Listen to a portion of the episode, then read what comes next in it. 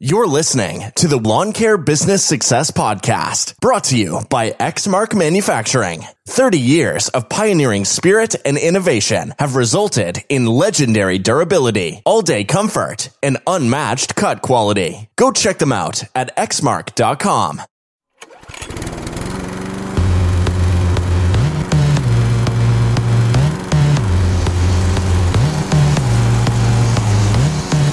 You're listening to the Lawn Care Business Success Podcast, the weekly show sharing proven methods and systems in marketing, equipment, and customer service, educational and motivational, to help make your lawn care business an overwhelming success. Now, here's your host, Julio Tomei. Welcome, Lawn Care Nation, to another episode of the Lawn Care Business Success Podcast. I'm your host, Julio Tomei, and this is episode number three fifty-nine, entitled Red Flags to Watch Out For When Quoting Lawns. Well, hello, everybody, and thanks again for joining me this week on another episode of the Lawn Care Business Success Podcast. Really appreciate it uh, that you guys are tuning in each and every weekend for the uh, questions, the comments, and the feedback that you guys have been sending through. Uh, as always, I really do appreciate that. Uh, hoping you guys are uh, well into the swing of things, as uh, you should be by now, uh, here uh, towards the end of May. Uh, although for me, uh, the continuing uh, story seems to be uh, that weather here. It has been just uh, pretty uh, amazing, actually, to think about the fact that uh, it just it feels like the fall. Uh, it's just crazy here uh, that uh, it just continues all through the month of May of being uh, wet days and uh, overcast with only a few glimpses of sunshine throughout the whole month. Uh, literally like just a day here or there uh, where we've had uh, sun followed by like three, four, uh, five days in a row of overcast and uh, wet weather. Uh, it's just been Uh, pretty crazy, uh, you know, and this is coming from, you know, uh, a guy who has been doing this uh, for seventeen years here in the Pacific Northwest, and I cannot remember a past year where uh, the the month of May has been like this. Like, it is cold outside. Like, I'm, uh, you know, we're Uh, Uh, a day uh, away from June here.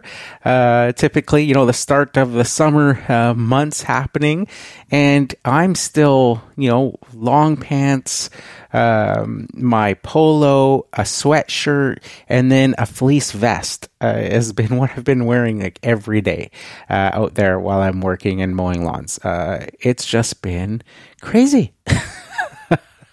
Just it's just, uh, and everybody I talk to is just they're on the, the they're in the same boat. They're just completely uh, over it uh, in terms of uh, just that Pacific uh, Northwest uh, weather that we've uh, just seems to be extended from the fall uh, through uh, uh, the spring here. Haven't hasn't doesn't even feel like spring.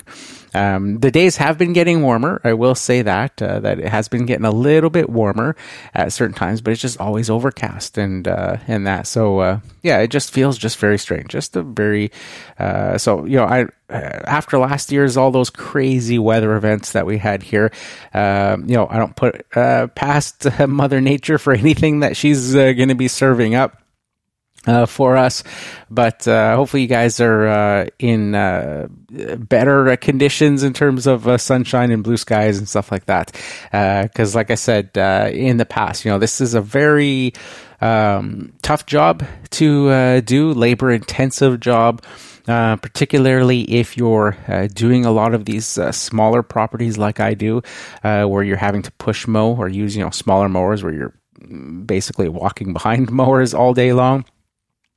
And to have to deal with wet grass, um, you know, it's uh, or rain uh, in uh, cases uh, can be uh, very um, tough uh, mentally uh, to have to uh, do it day in and day out uh, when you're uh, in the cold uh, and uh, wet and stuff. So, you know, I uh, absolutely commend anybody uh, working along uh, the West Coast, uh, Pacific Northwest, from, you know, British Columbia, uh, Washington, Oregon.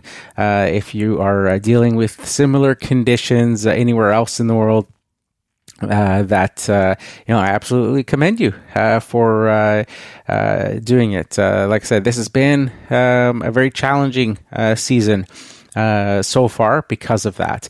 And, uh, you know, if last year was any indication, uh, with the summer, um, going through heat domes and stuff like that, uh, you know, uh, I was telling my wife, like, we're going through like this, you know, overcast and wet and all that stuff. And then it's probably like just going to change, like straight to like heat dome, no rain, uh super hot, dry lawns and all that. It's like there's no uh, sort of happy medium, that like two months of uh, you know uh, really nice uh, sort of weather with lawns growing really nice and all that sort of stuff. So hopefully that isn't the case. Hopefully, um, you know, we get a milder summer uh, that allows us to, uh, you know, be able to uh, go out there and enjoy uh, the mowing and stuff. Because, uh, like I say uh, in the past, you know, uh, when uh, the skies are blue and the sun is shining, um, then it's you know, it, mowing lawns uh, can be really, really tough to beat uh, when you're out there, uh, out there uh, mowing lawns uh, in those uh, sort of nicer conditions. So, uh, commend all of you guys if you're uh, on the on the West Coast in the Pacific Northwest and going through the same sort of conditions. I feel you. I get it. I'm going through the same thing. Uh, it is, uh, uh, like I said, emotionally uh, or not emotionally, but mentally, uh, uh, you have to be very, very mentally tough to do that day in and day out. But uh, as they say, uh, you know, uh, after the winter, Um, the spring uh, will arrive at some point uh, eventually. Uh, so uh, hopefully, uh, you know, we get uh, that nicer weather coming through.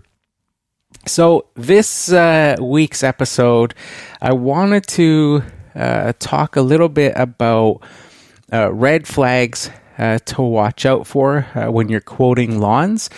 Uh, so these are things that, again, uh, over the past uh, seventeen years of me uh, mowing lawns, uh, where, you know, I've gone out and, you know, I've done a ton of quoting, over, obviously, over seventeen years uh, being in this business. These are just some of the things that kind of stood out for me and have stood out for me uh, over the years, where now if, you know, these types of things pop up, uh, these are customers that I typically uh, will avoid. Uh if I go and look at a property and see some of these things, or uh, talk to a client and they bring up uh, some of these types of points. Now, uh, the thing to remember with this is that everybody's business is going to be different.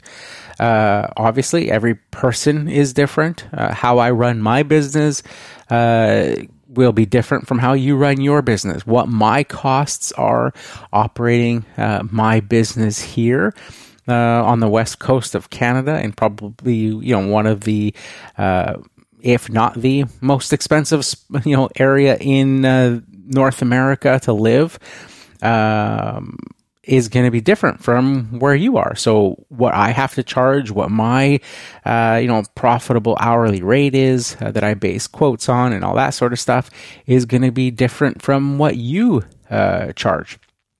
So with all of these um, red flags and things that I look out for, in a lot of cases, these are things that for me are red flags, but for you necessarily it may not be a red flag. I know for a lot of you they will be. Uh, but uh, a lot of it has to do with uh, what the current stage uh, that you're in in your business, whether you are just starting out in your business uh, and this is your first season, or whether uh, you know you are a few years along, or uh, a very uh, well-established business, maybe in your you know tenth season, or uh, you know. twelfth season or seventeen seasons like uh, I'm currently going through. then that's all going to uh, play a part. Uh, the other thing as well is with these red flags, these are things that I've observed working in uh, the city. Uh, so, and working sort of, uh, I would say, uh, not in the lowest sort of income areas of the city, uh, but also not in the high end uh, part of the city. So sort of right there in the middle, uh, where you have, um, you know, some uh, typical neighborhood neighborhoods uh, where you're going to have a mix of people living uh, in these uh, types of neighborhoods, and you're going to have a, a typical mix of uh, the types of properties you're going to come across on any given day. Uh, this is uh, the sorts of things, uh, you know, that I've come across, uh, like I said, over the past seventeen years, and uh, now being in that seventeenth season, and you know, being pretty well established, uh, knowing exactly uh, the target customer that I want, um, the areas that I want to work in, um, the types of properties that I want to work in. Like I said, these are the red flags now uh, that I look out for uh, and will avoid. Uh, you know, these uh, types of properties uh, that, uh, you know, I just... Uh, not the type of client, not my ideal client, uh, we'll say. So I'm just going to play uh, this week's uh, sponsored ad, and then uh, we'll get uh, into it right after this. So stay tuned. In lawn care today, with the right equipment, you can do jobs quickly and correctly. Hi, Jonathan Guarneri here. As a product manager at Z-Turf Equipment, I'm focused on innovations that help you get jobs done faster without sacrificing the quality your customers expect. From our acclaimed Z Spray Spreader Sprayers to our Z Air eight line and beyond, you can do more in less time. Visit Z Turf Equipment dot com today to learn more about our innovative line of products. Okay, so the red flag number one.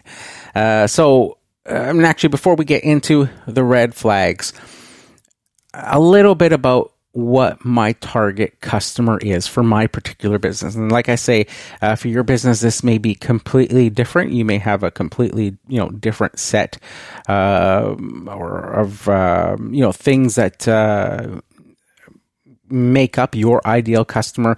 For me, these are clients that live Uh, in my uh, area, essentially, in in you know what I would classify uh, as my route uh, or territory. Uh, I've still got sort of that mindset of uh, you know from when I started in the, the franchise system, and you know you were uh, defined a certain territory.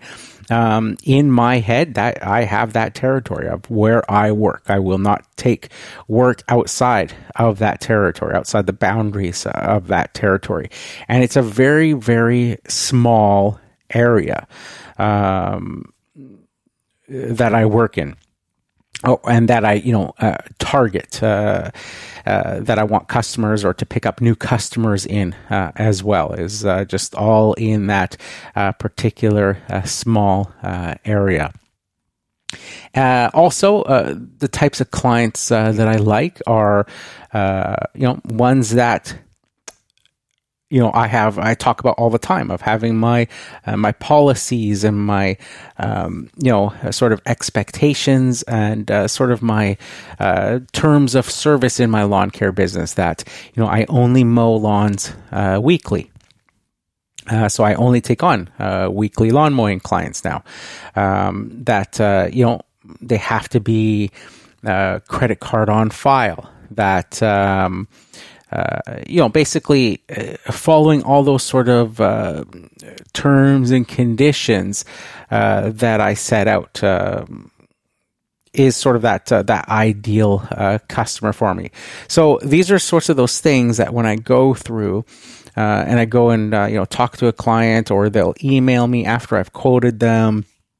And this happens, uh, you know, quite often as well. Uh, you know, on my website, I have, uh, you know, the book a job or request a free quote uh, form that people can set up. And, you know, I do this because it uh, you know, obviously saves a lot of time. It um, gives me all the information that I need uh, when a customer's uh, requesting a quote uh, in terms of like their address and all that sort of stuff. And I can do some initial sort of research in terms of like Google Maps and seeing, you know, where is that property? Are they in that uh, area uh, that I'm targeting?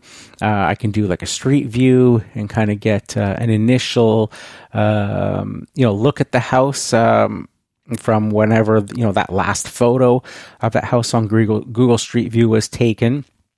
That familiarizes myself with the area. A lot of times it's, you know, on a street that I may already work on. So by, you know, um, looking at a picture of the house, I'll already recognize uh, where that house is. So I can determine then whether or not, um, you know, I'm going to go and have a look at it, um, Uh, you know, if I say if a, a lawn um, is on a street that I already mow, but I maybe mowed it yesterday, I was on that street. So I'm not, you know, scheduled to go to see that house again. And this typically uh, will happen because people will see you there working. So you'll get a call, uh, you know, the next day uh, or so because, you know, they, they see you maybe on their uh, travels or going back home or something like that. They take down uh, your name off your trailer, and then, you know, maybe that evening, um, you know, after they've unwound for the evening, you know, had dinner and all that stuff, they'll look you up and then uh, see the website and then go there and and uh, enter a submission. And so I'll get, you know, typically it happens all the time where I'll get a, an estimate um, or a, a request for an estimate the day after I was on that street. Uh, so then, you know, by quickly looking on Google Maps, I can see. And then I can determine, hey, do I want to go look at this house uh, and wait a whole week until I'm back on that street, which is typically what I try to do. Um, but because my root density has gotten uh, so good um, that there's a lot of times where, you know, I might be passing that street anyways, uh, going to a different area because the areas are so, the roots are so dense. So I might look at it and go, oh, okay, it's just over there. I'll, you know, I'll just swing uh, past, well, as I'm driving past that street again, uh, you know, today on my next route that I'll go and just have a quick look so I can get that uh, quote in uh, as soon as possible. So, you know, I try to uh, uh, qualify it and, and do that and, and looking at, uh, uh, you know, those types of things when people are, um, you know, requesting a, a submission. But it's interesting because, as I've explained before, uh, when people do request a quote, you know, all of my, uh, you know, I, I've got some initial um, things on the website. Like it says that I'm only taking on clients uh, that want weekly mowing, um, for example, uh, that we're only taking on, uh, you know, weekly lawn mowing uh, clients. But what's interesting is the amount of times that I'll get um, a request for an estimate and, you know, in the notes section, because uh, the frequency of mowing isn't something that they can select on the form. So it's just you're, you're requesting a quote for weekly mowing when you fill out that form. But then they'll fill out uh, in the notes section where I can, they can give me some sort of like special instructions or something about, you know, when they'll be home or, you know, uh, where, uh, how to, you know, get to the back lawn or something like that. If there's, you know, some issue with the gate or something like that. Um, and they'll put in there, you know, looking for uh, biweekly mowing or every two weeks only. Uh, you know, and sort of stuff. So it's funny how, you know, you can still put all that stuff on the website. You can still put um, those types of things. And then, you know, they still um, sort of don't um, catch a clue sometimes. And they'll still uh, request uh, a quote and say, you know, we only want biweekly mowing. And it's like, you know, I always shake my head because I'm like, well, it says there clearly in multiple areas that we're only doing, we only offer weekly mowing. So, you know, um, the next time you're at McDonald's, try and order a, a you know, a, a steak and see what they say, uh, sort of thing, right? It's like, it's, it's not what they advertise. So don't expect to get, uh, you know, what they, uh, they're advertising. Or, Uh, the other thing is uh, in that sort of initial uh, part on my website where it says, uh, you know, only taking on weekly clients, it also says only taking on uh, weekly clients in, and I say in that area that I live in.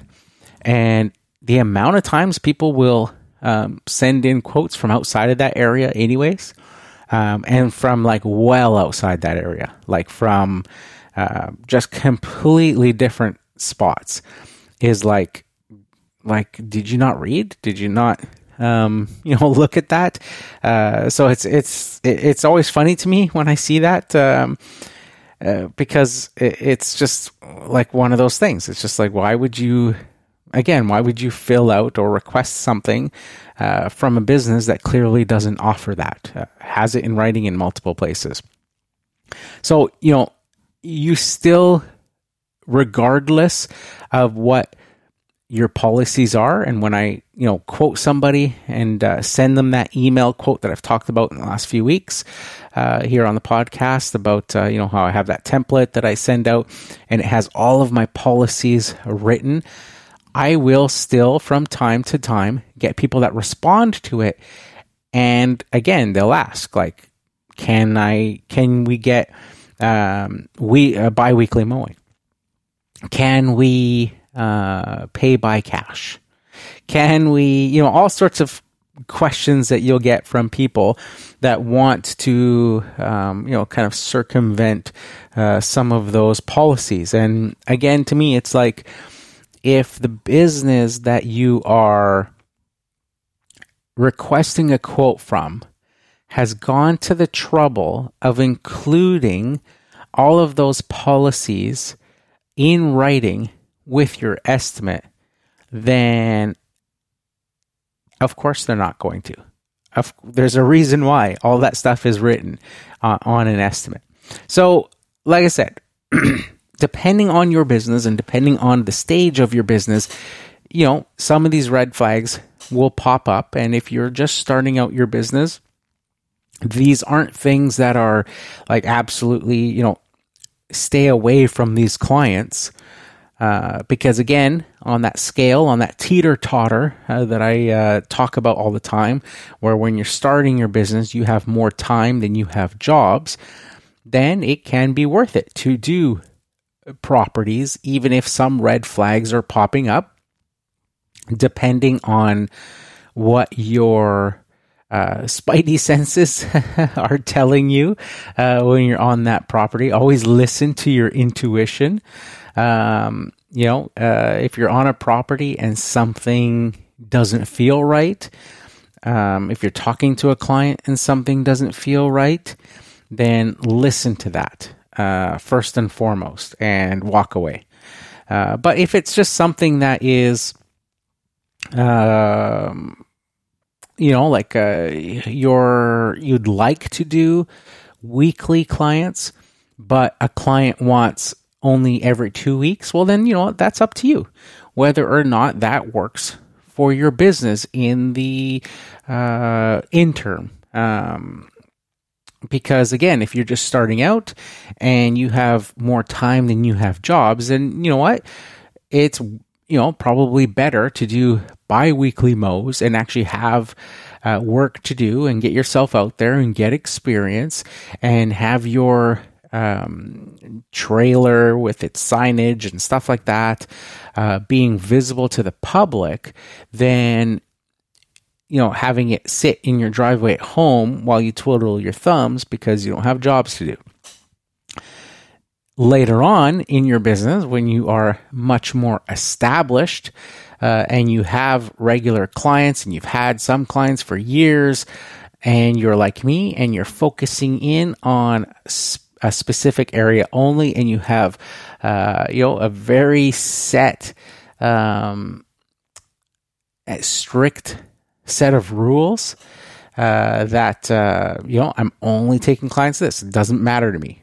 Uh, you know, I will uh, walk away from uh, new clients if they don't fit these criteria. It, it doesn't bother me at all. They have to fit in the criteria because what I've learned is uh, with my own personality uh, and just, you know, that sort of thing, is that if I succumb to taking on clients that aren't my ideal types of clients, then, or, you know, take on clients that I would deem as not appreciative of what I offer, of, you know, and they don't understand the value that I bring to the table versus all the other lawn care companies in terms of my reliability and trustworthiness and all the sorts of things that I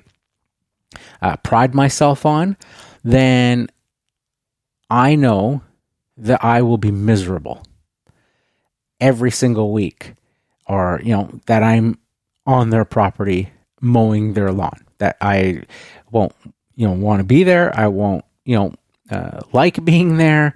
Uh, I will uh, detest having to go to that property on those days. I just know it from experience, from uh, the years of doing this, uh, versus when you have a customer that understands the policies, they uh, are willing to play by those and accept those policies, and you feel appreciated by them.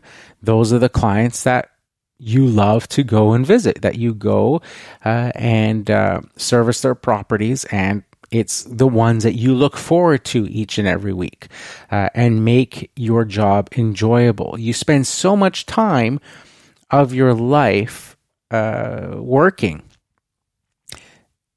It you should try to make it as enjoyable as possible. You know, specifically with something like lawn care, I will one hundred percent admit that, you know, there's days that I enjoy doing lawn care, as I talked about before. You know, when the skies are blue and it's sunny and you're out there, there's nothing better. But there's a lot of times where I don't enjoy doing lawn care.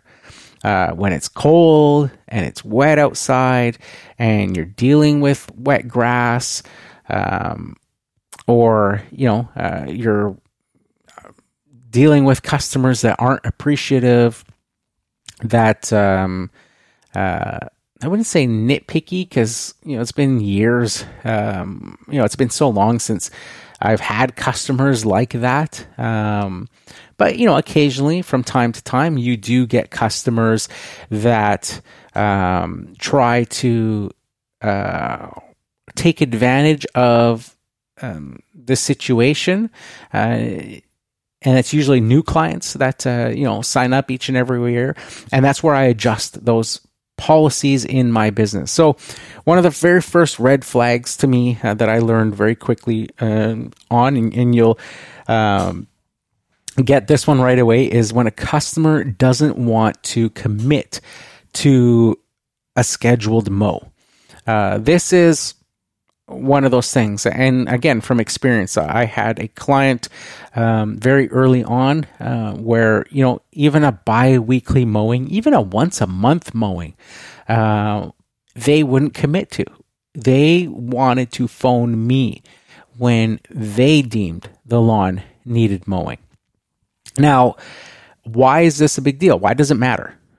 You're asking yourself, why does it matter? Like, if the person wants their lawn mowed, who cares if they're the ones phoning you? Well, here's the thing, is that it would be all right uh, if, you know, if they wanted to phone you when they think the lawn needs mowing, so long as you are free to adjust the price each and every time, based on whatever you deem uh, is necessary in terms of how much time it takes, um, you know, what's expected, um, you know, all the different variables that may come into play depending on, you know, w- what the circumstances are. If, uh, you know, the customer's calling you every three weeks or once a month or if, after five weeks or whatever, and they want a lawn mow, and then, you know, they expect that, you know, the first time you go there, because this is typically what happens. The first time you go, you know, especially if you're just starting out, you go and quote a lawn, you're going to tell them how much it costs to cut. And then, you know, you're going to try to sign them up. And like I said, when I started out, I had this one customer that they wanted to phone me each and every time. They wouldn't commit to even a two-week cut. And so I'd give them a price for whatever it was, you know, thirty-five dollars or whatever I was charging them at the time for lawn mowing.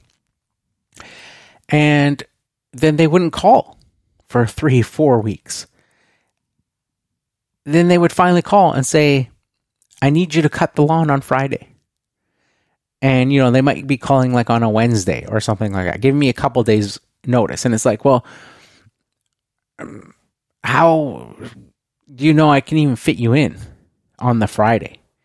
Uh, for one, um, is it completely out of the way for me to go to this neighborhood to go mow this lawn on a Friday? And they would expect that I'm going to now mow this lawn for thirty-five dollars, the same as I did, you know, the last cut. And the last cut may have not been, uh, you know, as bad. And so that's, you know, for me, a huge red flag is customers that don't want to commit to scheduled mowing. I understand if a customer is, you know, um, going through, let's say, financial uh, troubles, or doesn't have the disposable income uh, to mow the lawn or things like that. Uh, I totally get that, one hundred percent.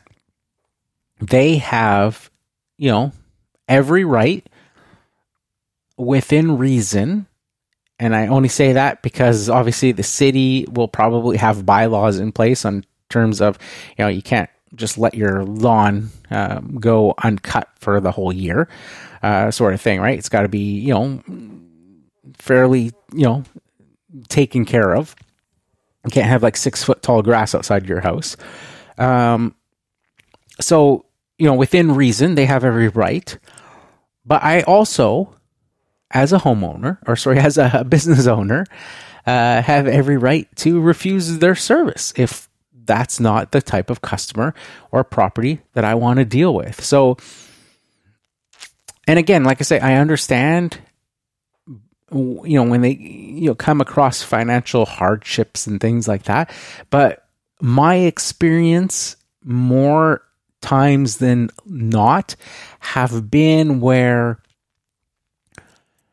you know, I'll get there and, you know, they don't want it mowed very often, yet there's like a perfectly good working lawnmower, you know, right there in their backyard. And they'll have a teenager at home, uh, you know, playing video games or something like that. And it's like, well, if you can't afford a lawn service, then why not just mow it yourself or get your teenager to mow it and, you know, go that. So that's sort of uh, what I have found more often than not, that it's not you, you know, a lot of times you get into that because, uh, you know, clients that have pride in their properties and in the neighborhoods that they live in will always um, get that sort of scheduled mowing done, even if it's, you know, asking uh, for a biweekly cut, um, you know, every two weeks or even every ten days or whatever the case. They they still will commit to those scheduled mows, um, even if they're not as frequent. So if a customer doesn't want to uh, commit to a scheduled mow, that's a huge red flag for me, and and one that I'm not, a customer that I'm not interested in. Uh, I take it, again, like I said, a step further where, you know, over the years, I, st- you know, in the beginning, I started doing uh, two-week cuts and ten-day cuts and all that sort of stuff. And I just learned for me that I don't like doing those. A lot of, a lot of that has to do with uh, ten-day cuts are are garbage. Don't even don't even start your business offering that. Uh, you will.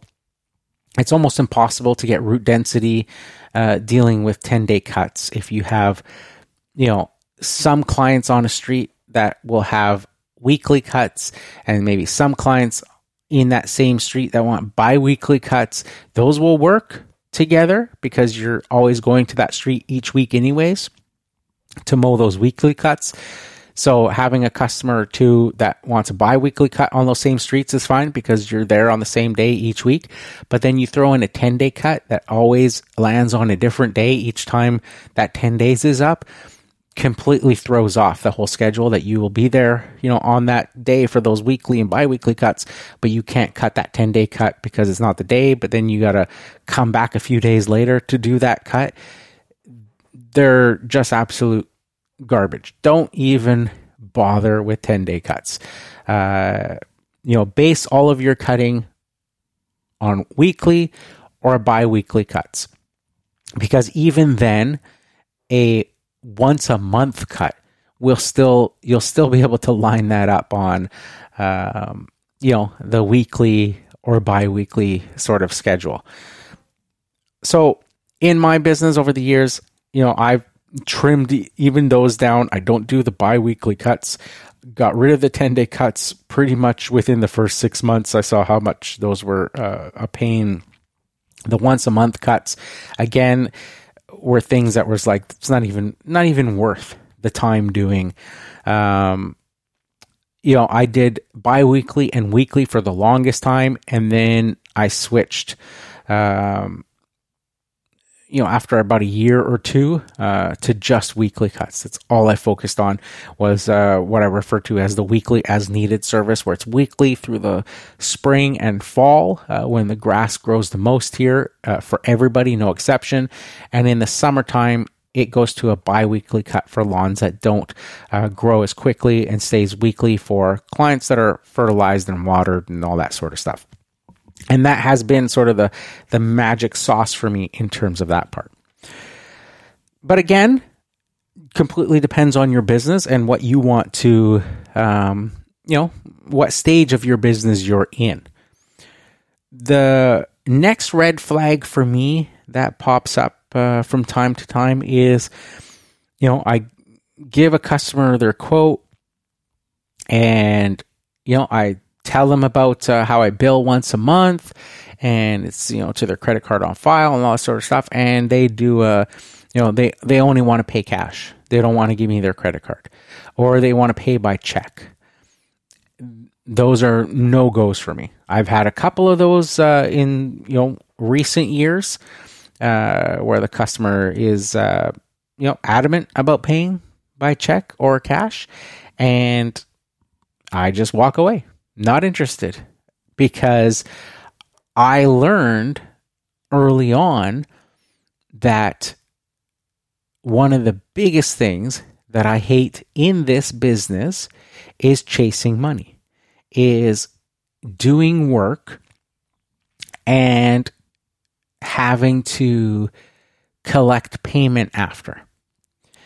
And, you know, I've even tried doing, you know, thinking uh, before I was doing credit card payments and all that sort of stuff, I was even thinking about, you know, I, I had customers, I've talked about uh, on the podcast about having customers who would pay me uh, in advance uh, that day, and they would leave money for me under the mat, in the mailbox, in their barbecue cover, and I'd show up. But the problem is that they would forget. So I would show up and then I'd still be in a predicament of, do I mow the lawn? They forgot to leave money. Do I mow it and hope to collect next week, or do I skip it? And now if I skip it this week, now next week I come to mow the lawn and I got to do twice the amount of work. And, you know, do I charge them more for that? I have to talk to them about that. It just becomes a huge pain in the butt.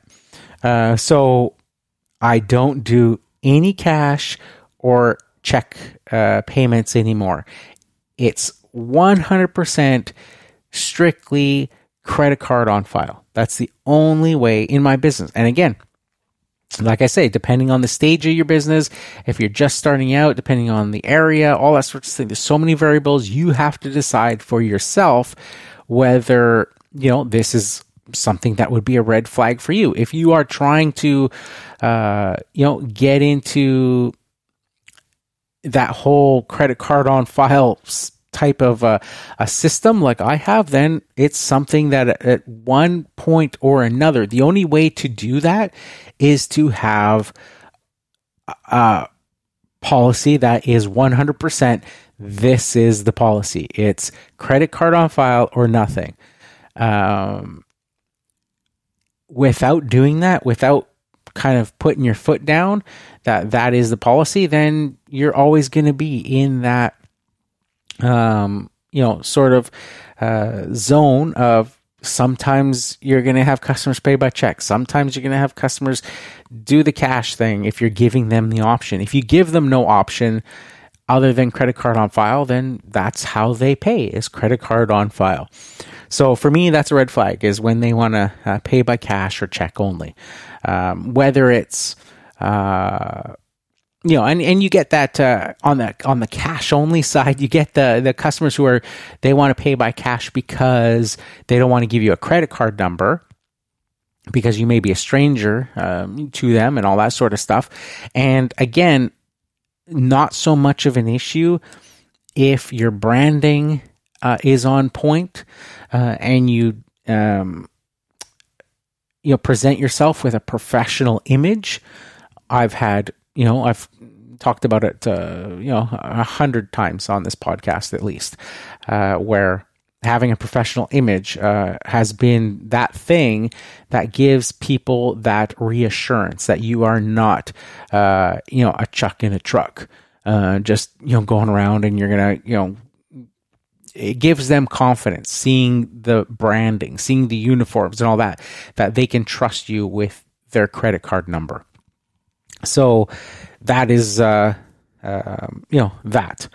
Uh, so you have uh, customers who would want to pay by cash if they sort of don't have confidence in you, if you're just showing up in a beat up old truck, or you have old equipment and all that sort of stuff.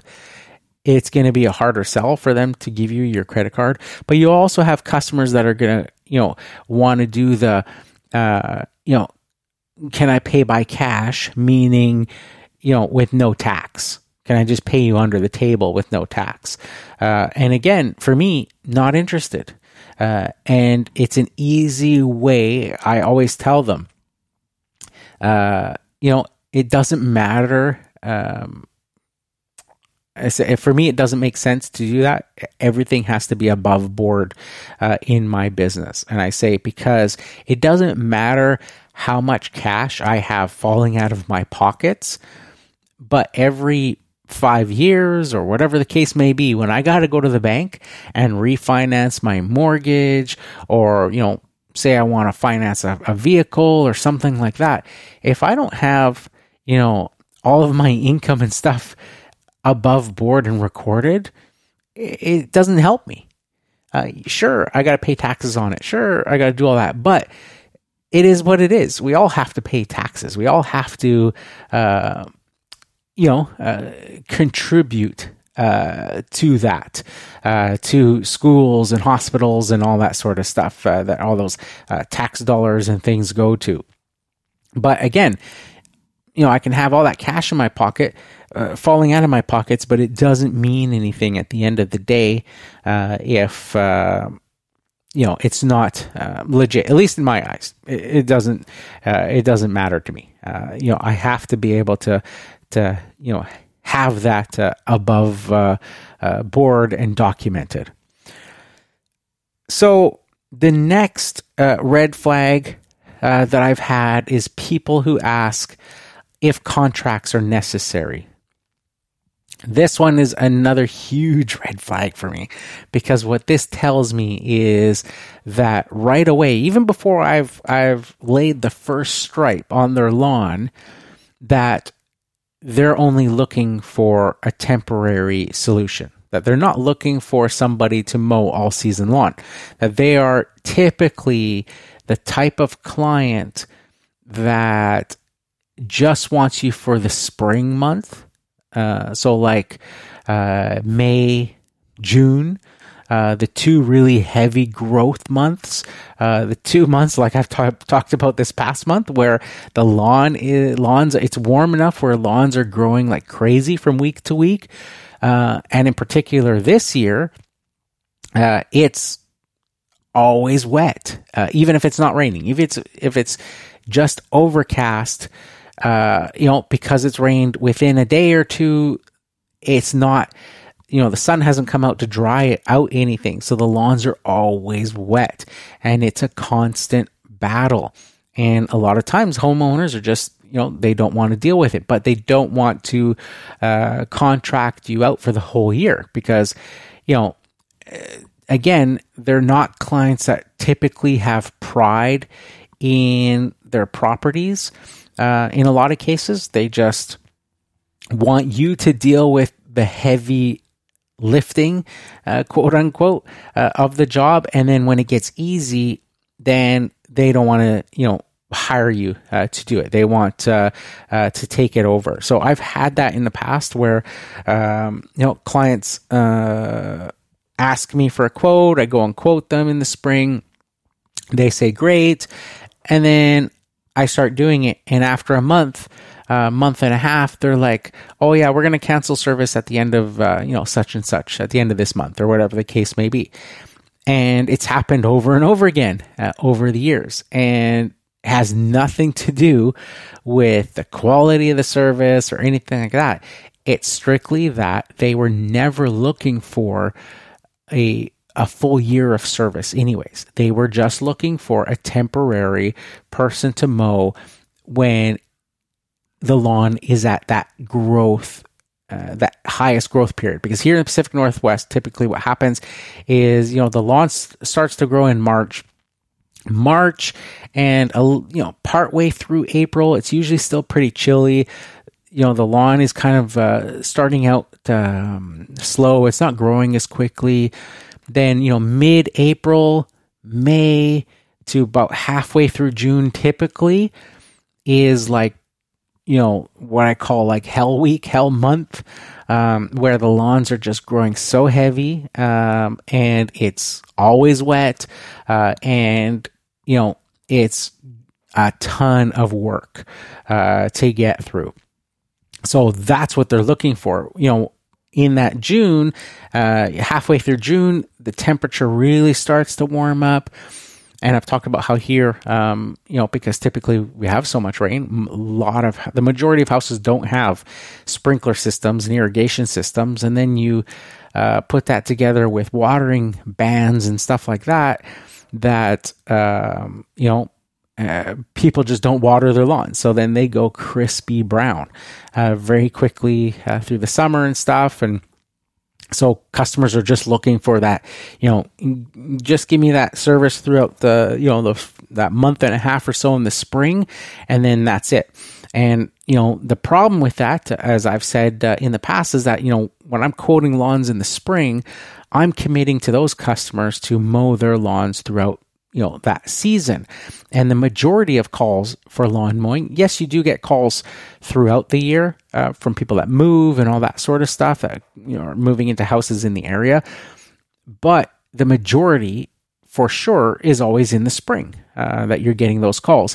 And being a solo operator, there's only a certain limit or amount of houses that I can do uh, in, you know, by myself uh, in a typical day. So once my schedule fills up, I am turning down clients. Now, those clients that I'm turning down could be clients that were looking for service all year long. And I'm turning them down because my schedule is full, not knowing that some of these clients that I just picked up this year were only looking for, you know, mowing for this month uh, because they're not divulging that information. Uh So then, you know, after a month or so of that heavy growth uh, ending, and then they're like, oh yeah, we don't need you to mow anymore. And now you've got an empty spot that could be empty on your schedule for a month or so, or however long it takes until that next call comes in that happens to work in that schedule on that day for that root density, um, you know, becomes an issue. And that's why I, you know, over the years, you know, you learn, you, you start, you adjust your policies. And that's why last year was the first year in, uh, you know, seventeen years or so that I added a cancellation policy to my list of policies. Never had a cancellation policy before, uh, but that's the reason why I added a cancellation policy, was because of that, because I was still encountering that after, you know, sixteen years at the time of customers uh, doing that, of, uh, you know, hiring me and then uh, having me mow through just the spring and then uh, letting me go uh, after the spring, because that's all they wanted, was sort of a short, short-term uh, mow. Even though I was quoting them uh, for, you know, uh, and basing a price on them being a customer uh, over the full season. So uh, asking if a contract is needed, uh, a red flag. Another red flag is uh, if a customer, after you quote them and, you know, you have, uh, you know, you, sort of your uh, ser- your services listed of what you're doing, you know, your mow, trim, blow, edging, all that sort of stuff, you know, depending on what you do in your business. And then they ask you uh, or say something like, um, well, how much would it be if you only trim, you know, every two weeks? Uh, or how much would it be if you don't do the edging? Or how much would it be, you know, and it's, again, a red flag for me, uh, because for one, to have to keep track of, this week I'm going to come mow this lawn, but I'm not going to trim it this week. I'm just going to mow, or, you know, this is the week to edge, but, you know, or this is the week not to edge, because they don't want to, you know, pay uh, as much, or they want a break uh, on their mowing price, or whatever the case may be, is a huge pain. Uh, number two, Uh, if they are, uh, uh, the other thing I say to them when, if they ask for something like that, uh, again, is, you know what, I, I can't do it, because when I'm out here mowing your lawn, all your neighbors are going to see me doing it, and they're all going to see the name on that trailer. And if I'm mowing your lawn and not trimming, Uh, you know, those areas that need to be trimmed, uh, like the perimeters and around the tree trunks and all that sort of stuff, it's going to look terrible. And that's going to reflect poorly on me, because they're not going to know that you're specifically asking me not to trim or not to edge uh, to save money. Uh, you know, they're going to think that that's my uh quality of work, uh, that I'm lazy, that I'm not, you know, doing it properly. So, you know, just another red flag for me. So the next red flag that I've had is one where a customer will come up and ask for service. Uh, typically, uh, this is um, has happened with walk-ups. Uh, it's also happened with uh, people calling. I've had it with uh, a quote where somebody called me to do a, a lawn mowing quote, but also um, I've had it with a walk-up client where I was mowing a client, and then a neighbor walked up and asked me about aerating. And it, where the red flag happens is that they ask me for, you know, how much it'll be, but then they say that, you know, how much would it be? And if I get, and then they say, you know, this neighbor and this neighbor and this neighbor and this neighbor, uh, to all sign up, you know, how much would it be for that? Or they say something like, um, you know, if you, um, give me a good price, then uh, I'll talk to the neighbors and, you know, such and such, and, you know, and, and, you know, get them to sign up and stuff.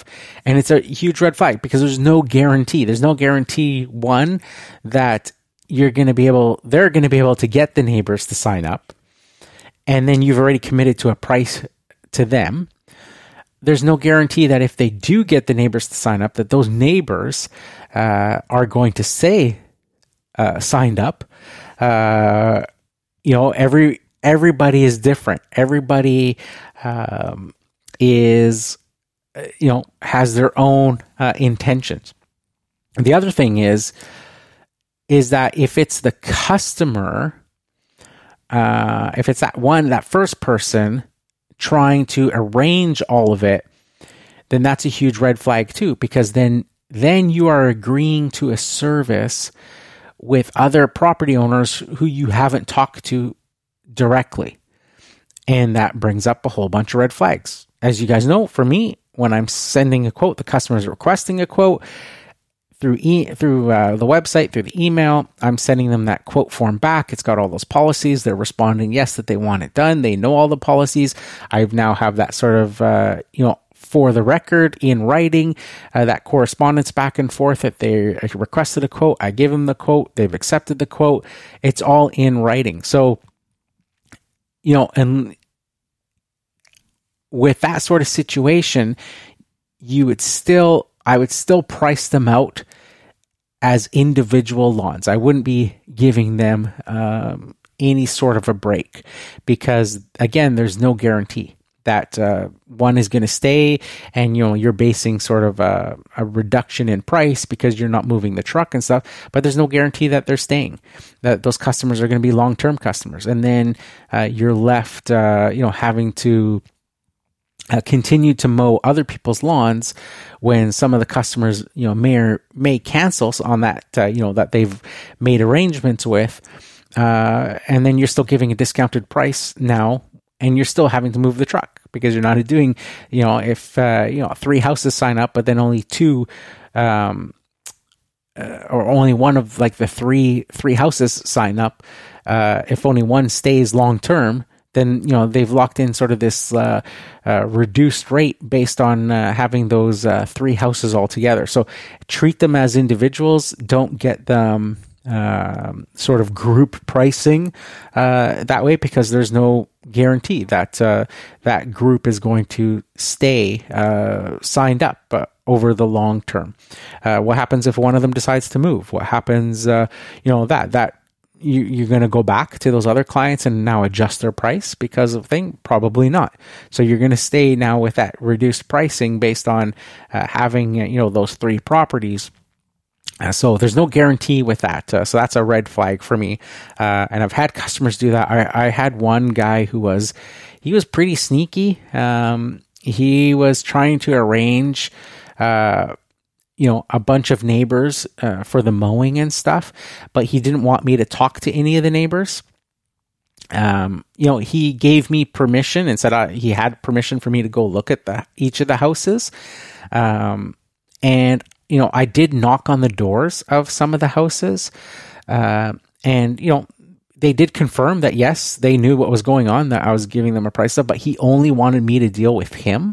And I, I had the feeling that, he, you know, he was trying to get me to uh, come up uh, with a price and all that sort of stuff, but then that he was kind of baking in whatever the cost of his lawn mowing was going to be uh, and like kind of dividing it among all the other neighbors' mowing prices so that they'd all be paying uh, and having his lawn included in that for free uh, is sort of uh, uh, the signs I was getting. Um, just that sort of intuition, that feeling I was getting, just the way he was talking and, and things and being very, you know, make sure, you know, um, you, you know, don't uh, just talk to me only, all that sort of stuff. It was, it was just very, very strange. In the end, I didn't end up uh, uh, doing uh, that those jobs and stuff. I just was, it was just too much. Uh, um, the pricing I gave him, I stuck with my pricing. I didn't really give them a discount on any of it because, again, um, the red flags were just popping up and, and they didn't go with me uh, because of it, uh, because of the, the pricing they said was too expensive. And I was like, it's, you guys are out of line. Um, at any rate, um, the other red flag for me, uh, and it's something uh, more to do with pricing, is when the, the customer, you give them a price and they come back to you with a, you know, they say, well, the, my last guy did it for this much, right? So it doesn't matter what the last guy uh, did it for. Um, you know, a lot of times that's just a ploy uh, where, you know, they, they've just got sort of a, a set, um, uh, you know, price in mind of what they want to pay. I've even had customers come up to me saying, I've had walk-ups. Uh, I had one just the other day. Um, I was doing a, a lawn and uh, one of my customers' lawns the neighbor across the street walked up to me, and uh, his lawn was overgrown, hadn't been cut in a while. And he says, uh, would you mow my lawn every week for twenty bucks cash? And I said, nope. And he said, uh, oh, do I have to call the office or something?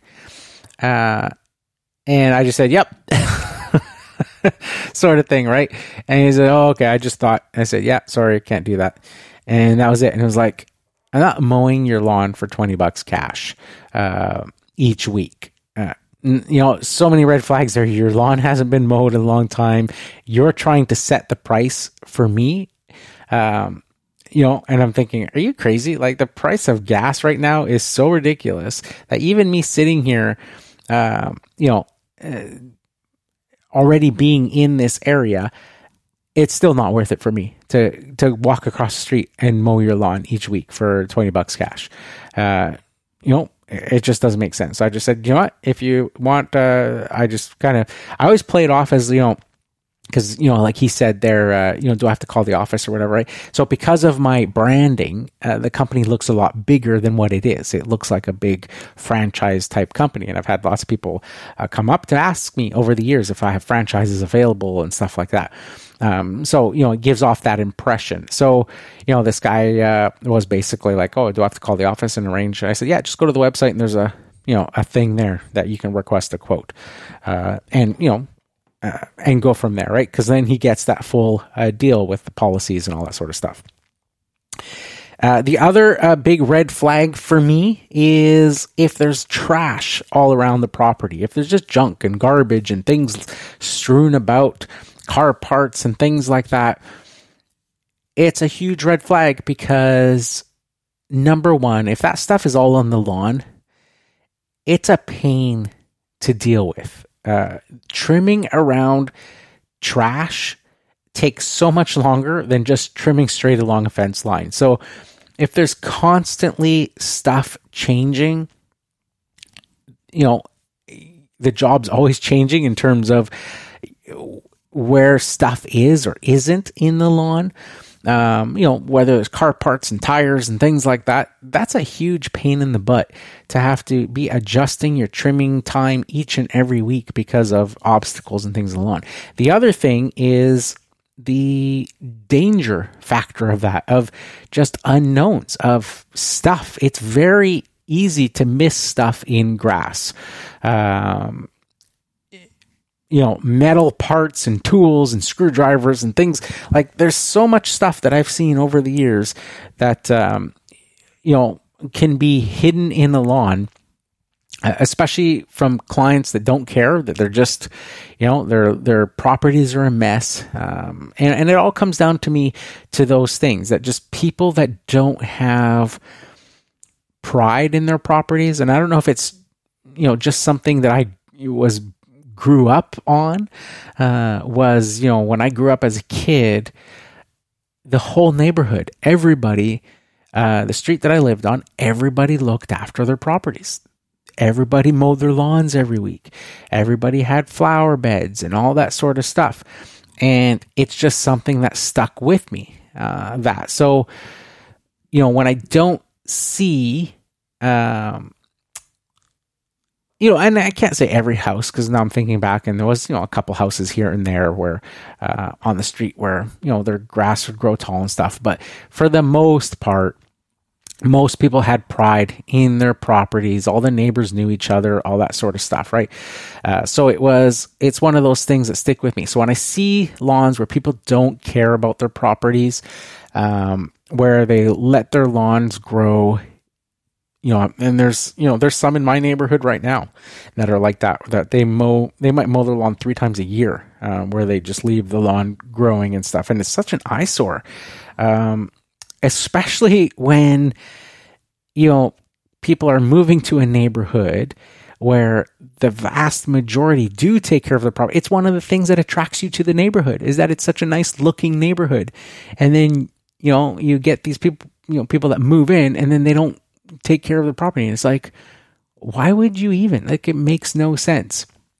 So it's one of those things that just uh, a little bit of a rant there from me, but uh, it's just one of those things. And it's just a red flag for me.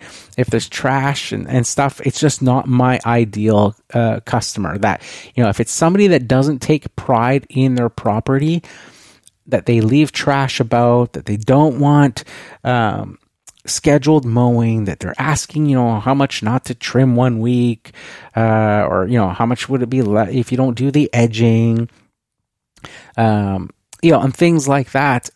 It's just, if they don't have pride in their property, then they're, the cheapest price is their sole motivating factor.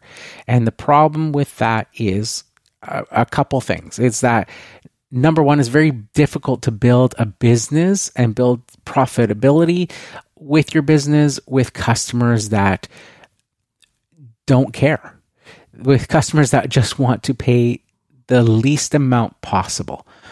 This means that they are not going to be asking you to do hedges. This means that they're not going to ask you to prune their trees. This means that they're not going to ask you for fertilizing, for aerating, for lime, for overseeding, top dressing, all of those very lucrative extras. They strictly want you to mow, and they want you to do it as least as possible so that, you know, they're paying as cheap as possible. This also means that the very next, you know, time they get a flyer from a chuck in a truck uh, at their front door that has no clue uh, how to be profitable or actually make money in this business, they will drop you because that dude is offering twenty dollars mows.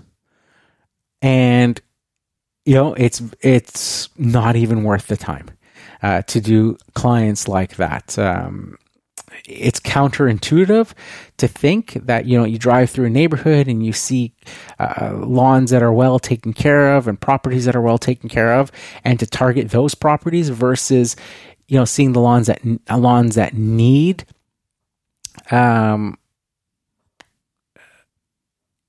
lawn cutting, that have like overgrown lawns and overgrown bushes and things like that. But for me, I have found in the long run that those are those ideal customers.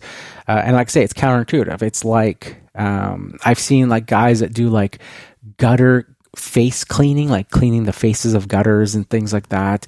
Um, and you know, when you see them going through neighborhoods, they're obviously not, uh, they're only knocking on doors of houses that have dirty looking gutters. Uh, they're not, uh, or like house washing companies, right? They're going to houses that are dirty looking. They're not going to the houses that are sparkly and shiny looking, because obviously those people don't need their houses washed. But with lawn mowing, it's kind of different. Like you can target those lawns that need mowing. And if you're just looking for a one-time uh, mow and you just want to do, you know, that sort of thing, overgrown lawns and stuff like that, then hey, that's the strategy. But if you're looking for uh, ideal clients that are going to be long-term clients, that are going to be profitable clients in the long run, then targeting those neighborhoods that are well looked after is the strategy, is targeting those clients that have pride in their neighborhoods, pride in their properties. So those are, and again, there's no right or wrong answer. I'm not trying to tell you guys that you have to do it this way or have to do it that way. I'm just, as always, basing um, and giving you the information that I've used and, and the lessons that I've learned that work for me in my lawn care business for how I want to set up my lawn care business. And it has, um, you know, over the years proven to be Uh, successful for me. Um, it's the houses, the properties that I enjoy. Uh, it's the customers that are asking me to do those extras, uh, which in turn allows me not to have so many customers. Uh, I can have a smaller group of customers. I can have those customers, you know, dense, uh, with that root density, uh, all around, uh, you know, my own neighborhood. I can, um, typically come back to my house every three or four houses that I mow to come home and use the washroom, uh, grab a glass of water, whatever I need, then go out and do the next, because the route is so dense uh, that uh, it just works fantastically. So but it's taken, you know, years to get to that point. But anyways, those are uh, the red flags uh, that I have uh, discovered uh, over the years, uh, over the past seventeen years uh, in quoting lawn mowing jobs. And those are typically uh, the lawns that uh, I really uh, avoid.